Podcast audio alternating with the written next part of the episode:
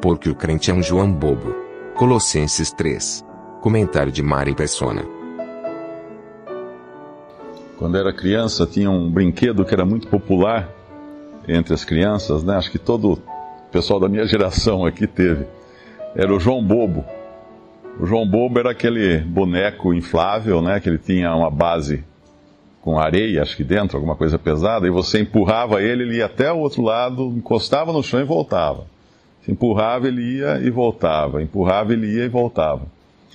Quando nós nos convertemos, é interessante porque a primeira sensação é de uma alegria extrema, né? Uma coisa que, nossa, agora eu sou salvo, eu tenho Cristo no meu coração, meus pecados foram perdoados.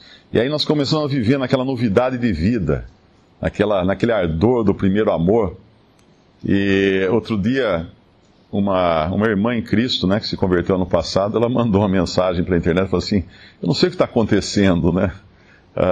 Eu achava que estava indo tão bem, de repente eu faço bobagem, né? Eu erro, eu faço isso, faço aquilo, né? E aí a gente descobre, então, que nós temos duas naturezas.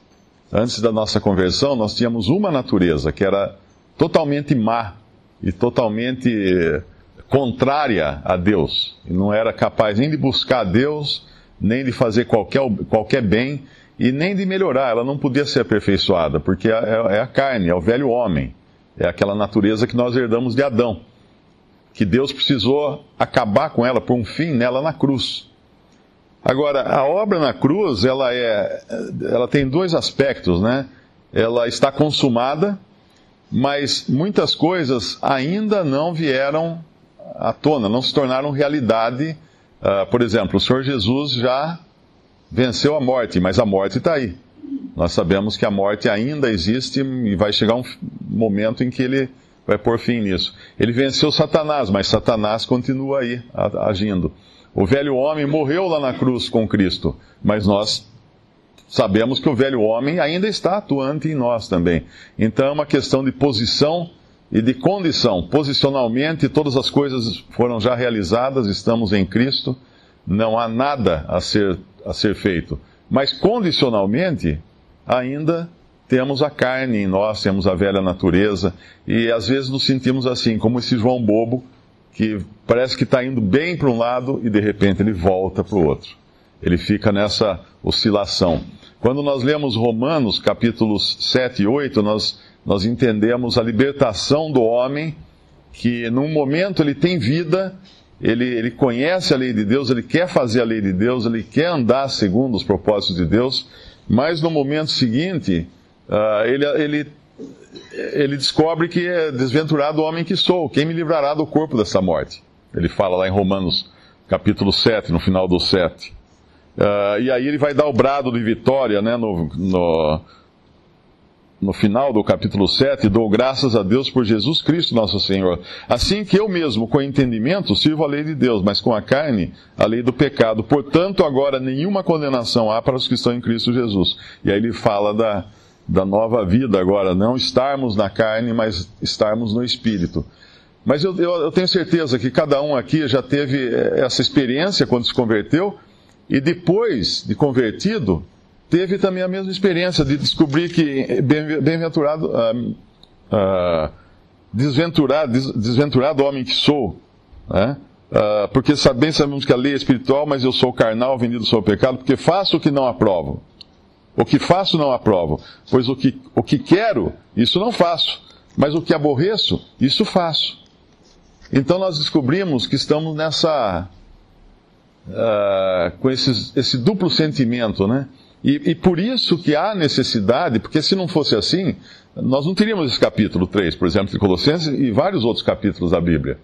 Porque, uma vez salvo e já ressuscitados com Cristo, se a carne não tivesse mais qualquer influência, né, em nós não tivéssemos nós fôssemos o João Bobo que só fica de um lado, não teria razão dele escrever essas coisas, como ele diz aqui. Portanto, se já ressuscitados com Cristo, buscai as coisas que são de cima, onde Cristo está sentado à destra de Deus. Pensai nas coisas que são de cima, e não nas que são da terra, porque já estáis mortos, e a vossa vida está escondida com Cristo em Deus. Quando Cristo, que é a nossa vida, se manifestar, então também vós vos manifestareis com Ele em glória. Isso aqui ele tem que escrever porque nós temos que lembrar. Nós somos aptos o tempo todo a parar de pensar nas coisas de cima e pensarmos nas coisas de baixo. O tempo todo nós somos aptos a tratar os nossos membros que estão sobre a terra, versículo 5, como se eles estivessem vivos. E ele fala aqui, mortificai, pois, os vossos membros que estão sobre a terra. A prostituição, a impureza, o apetite desordenado, a vil concupiscência, a avareza, que é a idolatria, pelas quais coisas vem a ira de Deus sobre os filhos da desobediência, nas quais também outro tempo andastes, quando vivíeis nela. Mas agora despojai-vos também de tudo, da ira, da cólera, da malícia, da maledicência, das palavras torpes ou palavrões da vossa boca. Não mintais uns aos outros, pois que já vos despistes do velho homem com seus feitos, e vos vestistes do novo, que se renova para o conhecimento, segundo a imagem daquele que o criou. Agora é interessante a gente sempre prestar atenção numa coisa. Nós fomos criados dentro de uma moral cristã, judaico-cristã, católica ou protestante, e nessa criação, nessa cultura que nós recebemos, existem coisas melhores e piores, existem coisas permitidas, coisas não permitidas, e assim por diante. Mas quando nós lemos, por exemplo, essas coisas que ele lista aqui, né, que elas não cabem, então, a essa nova vida que nós temos, por exemplo, prostituição, mas isso eu aprendi que é ruim, prostituição não é um pecado. Impureza, isso também aprendi, que a minha mãe falava para não fazer isso. Apetite desordenado, isso eu não aprendi. Porque às vezes nós vamos comer e a gente faz competição até. Olha o meu prato como é que está, olha o seu, vamos comer mais, vamos.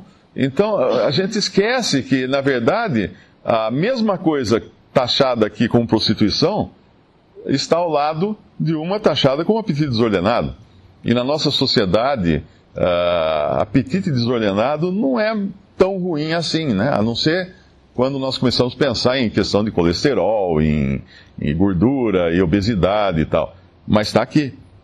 Vil concupiscência. O que é a vil concupiscência? É um desejo extremado pelas coisas. É um desejo extremado. E inclui a inveja, né?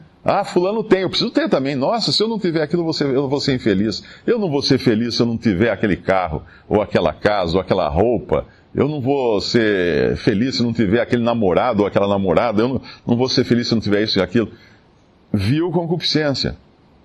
A avareza, outra coisa que é interessante, né? Mas na nossa sociedade moderna, ocidental, capitalista, a avareza é considerada uma vantagem. Vai na banca, tá cheio de revista lá, como ficar rico.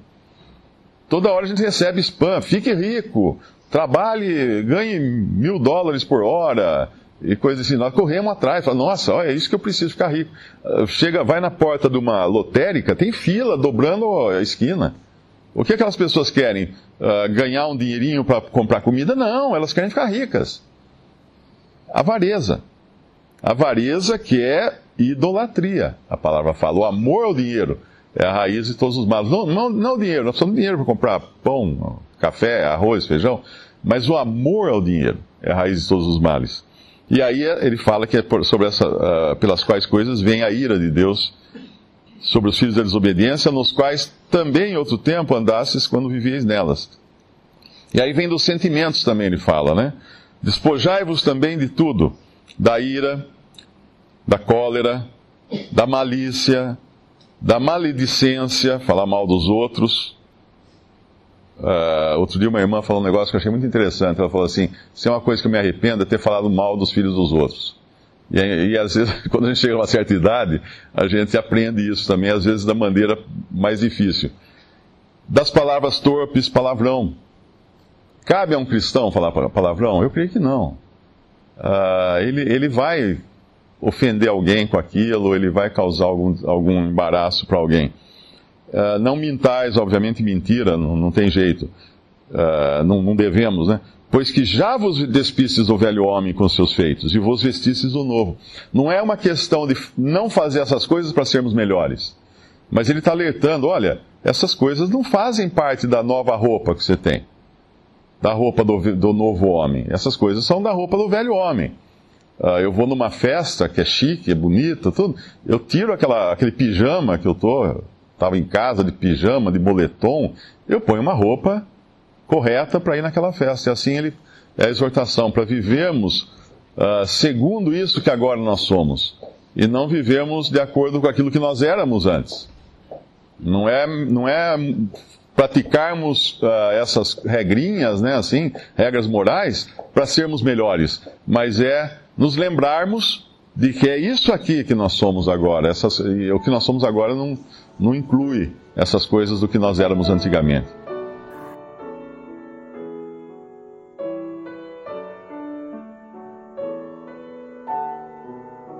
Visite respondi.com.br. Visite também 3minutos.net.